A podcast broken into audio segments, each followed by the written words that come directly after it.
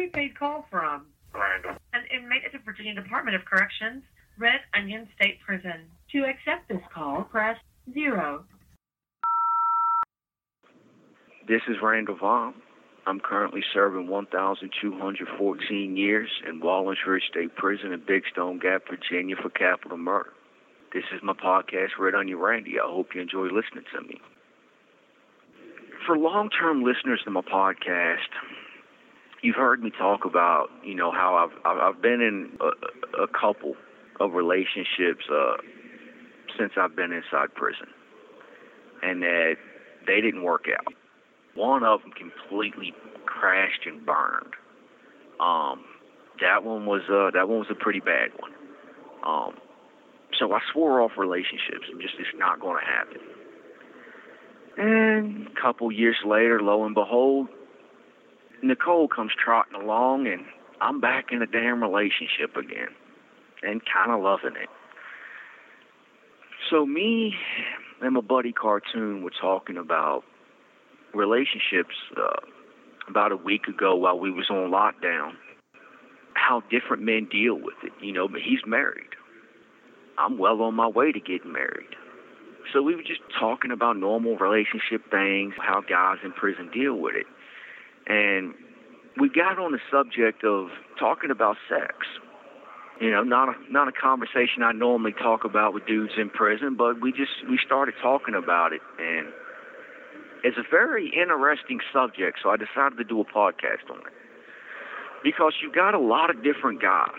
And most guys in prison actually have relationships with girls on the street, and you've got the few guys that, you know, they've got 5 or 6 relationships that they're juggling. How do we deal with it? How do we deal with the fact that, I mean, let's face it, if a man is in prison and their woman is on the street, 9 times out of 10, that woman is going to continue to have sex with somebody. How does the man deal with it?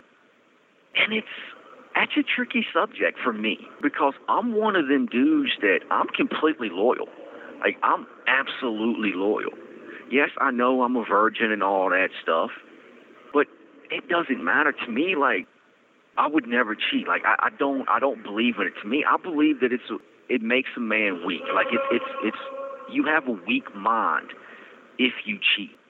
And hell, one day I remember me and my my field producer, Paulie, we was discussing this subject, and I sit there and told him, like, dude, if I ever found out that you cheated on your girlfriend, like, I would end our friendship. And he was like, wow, why would you do that? He's like, I'm not cheating on you. I said, yeah, true. However, look at it from this perspective. If you cheat on a woman you claim to love, you say you love her, you're in a relationship with her, and you betray her, what would you do to me? I'm not giving you a blowjob. I ain't having sex with you. I'm just your friend. If you're going to stab her in the back, what the hell would you do to me? I'm just some dude in your life. And that's the way I look at it. You know, so I don't believe in cheating. Like, I won't even be friends with someone that I know is cheating. Now, I'm not going to be that kind of dude that's going to go run into his girlfriend and say, hey, yo, dude is cheating on you. I'm not a snitch. She's just going to have to find out that information on her own. So I don't believe in getting cheated on. Obviously, hell, nobody does. So it raises up an interesting question. What happens if my girl Nicole is out there having sex with someone while I'm still in prison and I'm in a relationship with her? Do I leave her? Do I cut all ties with her? Or do I accept it and just ignore this fact until I get out of prison, and then, hey, this is going to stop? And that's a tough one for me. But the crazy thing is, I've actually fallen in such love with Nicole that I don't believe she is. But if she did, I've fallen in such love with this woman that, honestly, I would just ignore it. You know, and I was talking to Cartoon about this, and he was telling me, like, look, he says, I actually come from it from a different perspective. He says, I don't care if she's cheating. If Crystal cheats on me, it is what it is. Like, I don't give a damn because I'm in prison. And if she was in prison and I was on the street, hey, I'd be getting some myself. That's just facts of life.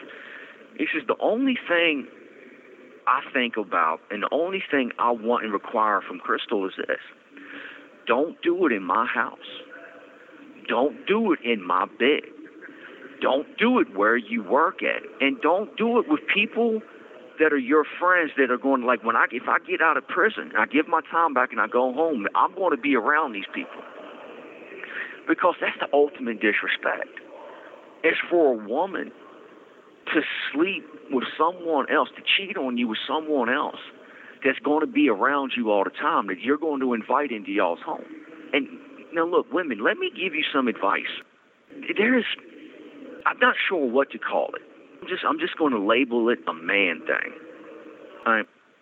When you're in a relationship with a guy and you cheat on him and you have sex with one of their friends, or you have sex with someone that's just going to be in y'all's life somewhat, maybe someone at their work or family member, however.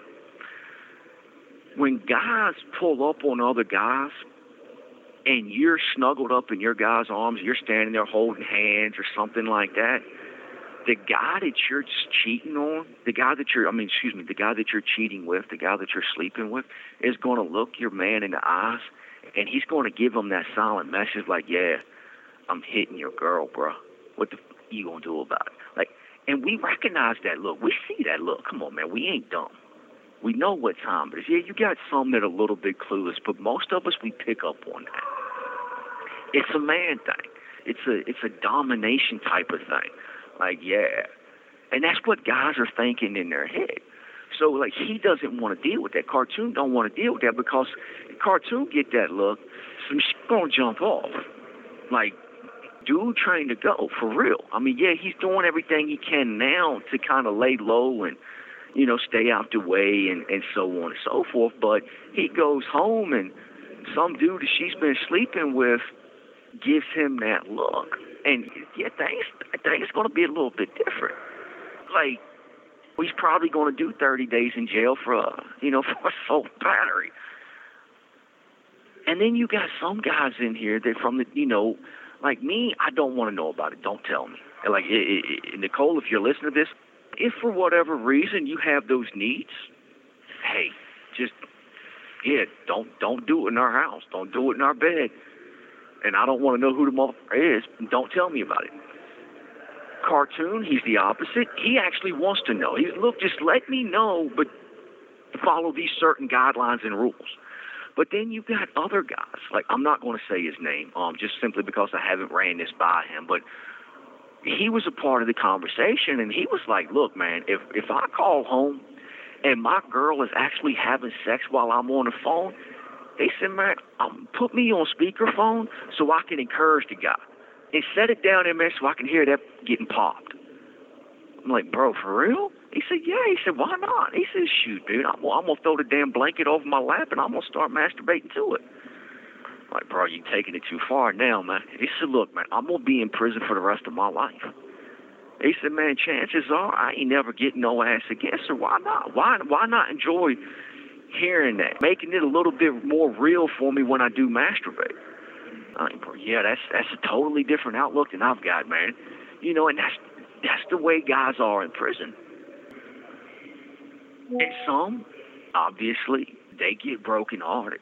They get destroyed. Like, it's the worst thing in the world that has ever happened to them. They find out their wife is cheating on them. They start screaming and cussing on the phone and disrespecting them and all that, and they several relationships. They'll delete the phone number off their call list. They'll go delete them off the kiosk so they can no longer get emails from them. They'll start doing drugs. They'll start drinking. They'll start fighting, and they don't know how to handle that. They don't know how to deal with that. They don't know how to process that.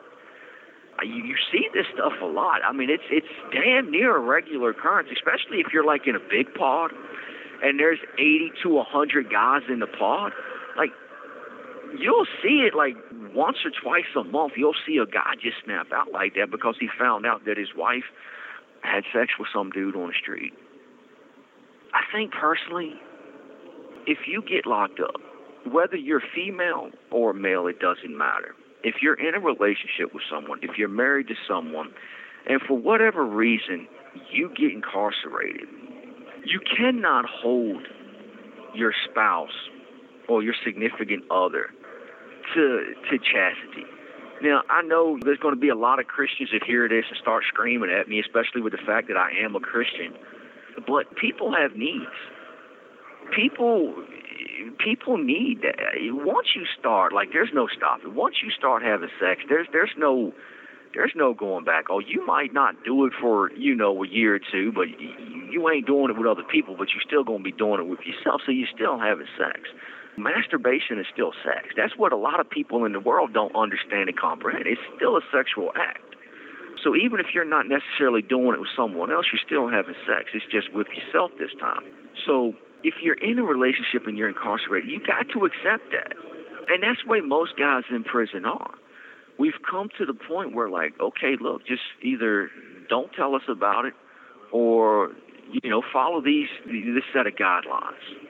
And I think that's the smart, mature way of handling it and dealing with it. Look, as long as you're there for me, as long as you're not doing it in my house or my bed, as long as it ain't nobody in my family or it ain't none of our friends that I'm going to see when I, matter of fact, I don't even want it in our town. Go to another town. Go visit someplace else and have your little one-night stand or whatever, and then come on back to the house. And when you got those certain needs again, you go to a different town or whatever. But, like, just don't crap where you eat, basically, is what I'm saying.